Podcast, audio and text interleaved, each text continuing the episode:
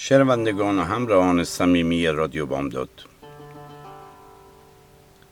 سلسله مقالاتی که در قالب برنامه نیم کلام برایتان تهیه کرده ام خلاصه است از پیدایش و ظهور و تشکیل حکومت صفویه از اوایل قرن شانزدهم میلادی تا سقوط و شکست و برچیده شدن این خاندان در عواست قرن 18 میلادی که حدود 220 سال را شامل می شود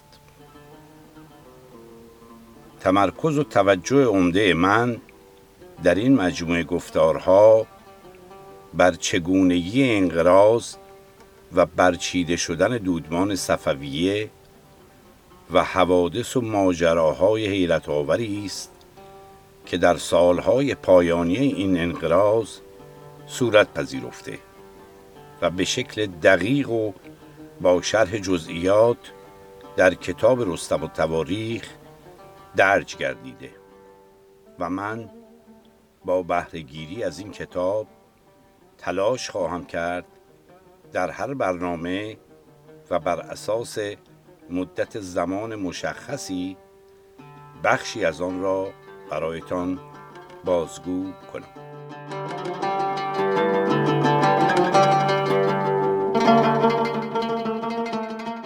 از اونجا که نصر به کار رفته در کتاب رستم و تواریخ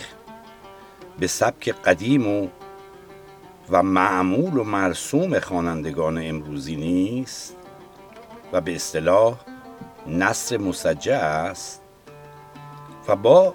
عنایت به اینکه زمان نگارش این کتاب بیش از 400 سال پس از تحریر گلستان سعدی بوده لیکن درک و فهم و شیوه نگارش به کار رفته در کتاب رستم و تواریخ به مراتب مشکلتر و قدیمیتر از نصر موجود گلستان سعدی است. و لذا جهت استفاده مطلوب شنوندگان از رویدادهای مربوطه مندرج در این کتاب به ساده و روان نویسی و برگردان نصر مستجع به کار رفته به نوشتار امروزی توجه اقدام می نمایم و البته در لابلای برنامه برای اطلاع دوستان به نوع و نحوه نگارش نویسنده بخشهایی از آن کتاب را نیز عینا ارائه خواهم داد. اما درباره نویسنده کتاب رستم و تواریخ چنین می‌خوانیم. نام معلف محمد هاشم است که آصف تخلص می کرده و به لقب رستم الحکما مشهور بوده. دیوان شعری هم از همین نویسنده به نام دیوان گلشن موجود است. در باب علل نگارش این کتاب خود نویسنده در مقدمه چنین آورده است. مرا نامور پدری بود حکیم منش و فیلسوف روش مشهور به امیر محمد حسن خوش حکایت که چون احساس نمود و اطلاع یافت که این مخلص در سن چهارده سالگی پای در دایره شاعری و انشاگری نهاده و دم از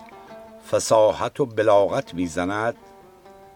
و به تصنیف اشعار آبدار و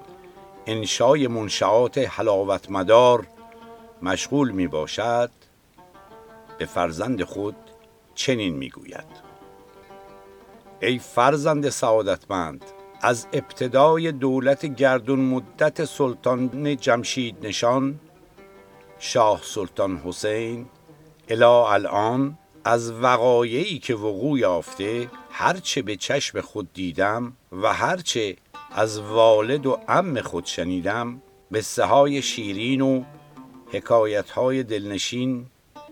در خاطر و یاد دارم به تدریج و ترتیب ذکر می کنم به دقت بشنو و بر صفحه تقریر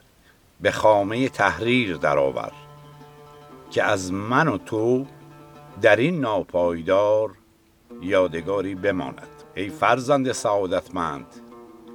این حکایات را که از من میشنوی با کمال وضوح و اختصار به عبارات شیرین بیان کن که به فهم همه کس از خاص و عام نزدیک باشد و این تاریخ را مسما کن به رستم و تواریخ. معلم تاریخ تعلیف را صریحا نوشته که قرضان که این تاریخ مبارک میمون را از سال 1193 هجری مطابق با 1771 میلادی به تدریج نوشته تا سال 1199 سال مطابق با 1782 میلادی یعنی به مدت 9 سال به تحریر این کتاب مشغول بوده. در ابتدا این کتاب تاریخ به گوشه افتاده و مورد توجه قرار نمی گیرد تا آنکه در سی و پنجمین سال سلطنت فتلی شاه قاجار مورد توجه و وسوق قرار گرفته و به تحسین آفرین شمرده می شود قبل از ورود به هدف اصلی این سلسله برنامه ها که متمرکز بر رویدادها و ماجراهای آخرین پادشاه صفویه و محاصره و سقوط اصفهان به عنوان پایتخت این پادشاهی است لازم می‌دانم مختصری از شرح به قدرت رسیدن و تشکیل دودمان صفویه را برایتان ذکر بنمایم. سلسله پادشاهی ساسانیان کشور ایران را با اتحاد و یکپارچگی و آبادانی رونق امان نموده بود و با فروپاشی این خاندان ساسانی در پی تهاجم اعراب به کشور عزیز ما ایران به مدت 900 سال دارای حکومت‌های متعدد و غیر متمرکزی شد که هر گوشه توسط سلاطینی با سلایق مختلف اداره می‌شد. سلسله هایی که در طول این 900 سال بر ایران حکم فرمایی کردند شامل سفاریان، سامانیان، تاهریان، زیاریان، آل بویه، سربداران و غیره بودند که هیچ کدام نتوانستند شکوه و رونق و بالاخص یک پارچگی دوران گذشته را به کشور بازگردانند و خاک وطن همواره مورد حجوم و تاراج اقوام وحشی و سرگردانی بود که به طمع برخورداری و قارت منابع غنی ایران یکی بعد از دیگری به کشور ما حمله ور می شدند و فلواقع مردم رنج دیده ایران تا قرنها طعم امنیت و اصلاح و پیشرفت را از یاد برده بودند. که در این اوج نابسامانی و چند پارگی خاندانی از مناطق شمالی کشور ظهور پیدا می کنند و نظر به اینکه در آن زمان حدود 29 سلطان نشین و پادشاه و حاکم و والی و فرمان روا در جای جای کشور حکومت می کردند و ملک ایران به واقع ملوک و توایفی اداره می شد لذا می توان تصور کرد که بزرگترین خدمت و اقدامی که بنیانگذار شاخص این دودمان صفویه انجام داد تلاش برای ایجاد وحدت و یک پارچگی در کل کشور بود که با بهرهمندی و رسمی کردن آین شیعه به عنوان دین مسلط کشور توانستند اولین قدم مؤثر را در این زمینه برداشته و با سرکوب و حذف و مبارزه با حکام منطقه‌ای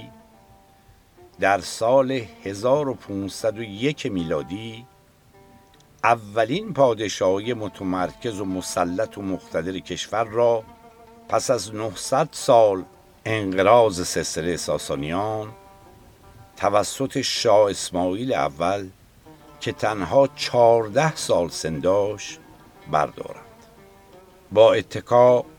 به اسناد و شواهد تاریخی می‌توان سلسله صفویه و تمدن به وجود آمده توسط آنان را یکی از سه دوره طلایی سلطنت در ایران برشمرد که از سال 1501 تا 1722 میلادی یعنی به مدت حدود 221 سال این دودمان بر ایران حکم فرمایی کردند و ده پادشاه مقتدر در این خاندان سلطنت نمود.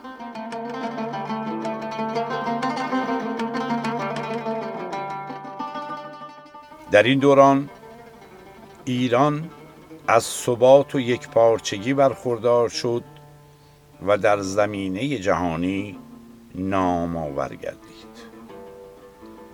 جنگ های مفصل و طولانی در دوران اولیه صفویه با امپراتوری عثمانی به وقوع پیوست و پیشرفت های مهمی در زمینه های نظامی هنری و صنایع حاصل شد. از فقیهان و دانشمندان به نام این دوره می توان از میرداماد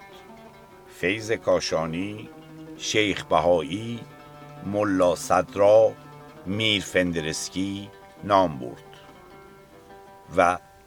هنرمندان مشهوری نیز چون رضا عباسی میرماد و آقا میرک در این دوره زیست داشتند. شاعرانی نیز چون وحشی بافقی صاحب تبریزی محتشم کاشانی و دیگران نیز در این دوران زندگی می کردند صفویان همواره بزرگترین صد در برابر امپراتوری عثمانی که مسلطترین امپراتوری قرن بودند به حساب آمده صفویان با جنگ های متعددی در پی اندیشه بازپسگیری مرزهای اخامنشیان و اشکانیان و ساسانیان بودند و در اکثر پیکارهای خود با پرچمی واحد به نام ایران مبارزه می کردند اصفهان در دوره شاه اول به عنوان پایتخت این پادشاهی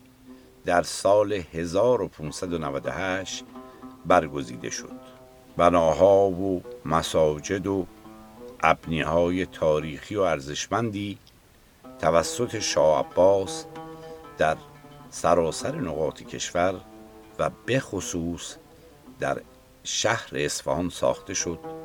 که قسمت عمده ای از آن نیز همکنون موجود است. زحمات و جانفشانی های سلاطین صفویه باعث شد که کشور چند پاره و از هم گسیخته ایران در طول زمان کوتاهی به یکی از کشورهای مقتدر جهان تبدیل شود و برای چندمین بار به اثبات رسید که هرگاه مردم ایران زمین واجد سلاطین و رهبرانی قادر و خردمند و وطن پرست بودند. به سرعت عقب افتادگی های خود را جبران و خود را به مدارج عالی و بالای اقتدار و بزرگی بین المللی رسانیدند. در طول دوران صفویه جنگ های بزرگ و پرتلافاتی بین امپراتوری صفویه و امپراتوری مقتدر و مسلط عثمانی در گرفت و شکست های متعددی به حکومت عثمانی وارد شد. به طوری که کشورهای اروپایی که سالها مورد حجوم و غارت و تجاوز عثمانی ها قرار داشتند با ظهور خاندان صفویه راه نفس تازه یافته و نمایندگان کشورهای اروپایی پشت سر هم برای ابراز حمایت و پشتیبانی از پادشاهان صفوی عازم ایران می شدن و به انهای مختلف رضایت و شادمانی و نجات خود را از قدرتگیری دودمان صفویه ابراز می نمودن. سرحدات کشور در اثر جنگاوری و تلاش این دودمان به سرعت رو به افسونی گذاشت و فتوحات فراوانی برای ایران بر جای گذاشت. ممالک کابل، قندهار، هرات، بلخ و خراسان مرو و کرمان و بلوچستان و سیستان زابلستان نیمروز فارس بحرین و قطیف تبرستان مازندران گیلان آذربایجان شیروانات داغستان قرباغ گرجستان تفلیس ارمنستان خوزستان عربستان و مسقط و عراق و حتی سرزمین مصر نیز چندین بار ما بین امپراتوری صفویه و عثمانی دست به دست شد. از سایر ممالک نظیر هندوستان و سند و حبشه و زنگبار و روم و بخارا و سمرقند و تاشکند و خوجند و بدخشان تبت و چین و ماچین و همه ممالک روسیه و اصطلاحا از همه بر و بحر عالم باج و خراج و ارمغانی و پیشکش و تحوه و هدایا به درگاه و پایتخت صفویان سپار شد و کشور در این دوره در اوج سرفرازی و امنیت و رونق به سر می بود اینک که مختصری در مورد تأسیس و تشکیل دودمان صفویه توضیح داده شد شنوندگان و علاقمندان مباحث تاریخی رو برای کسب اطلاع از همه زوایا و رخدادهای بیشتر این دوران به کتب و منابع معتبر موجود ارجاع می دهیم و چون مقصود و هدف اصلی برنامه ما تمرکز بر دوران آخرین پادشاه این دودمان و وصف و توضیح علل ناکامی و شکست و انقراض سلسله صفویه می باشد. بنابراین از این پس به طور اجمال به شرح ماوقع دوران شاه سلطان حسین صفوی یعنی دهمین و آخرین پادشاه صفوی می‌پردازیم.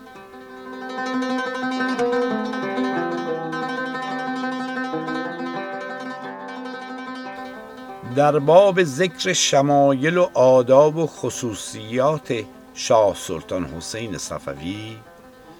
در کتاب رستم و تواریخ عینا چنین آورده شده. آن پادشاه زفر تو امان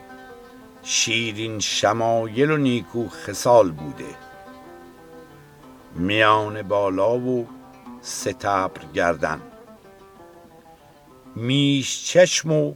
پهن و پیوست ابرو. سرخ گونه و پهن شانه و باریک میان و ستبر بازو و دراز دست. و بلند آواز و شیرین سخن و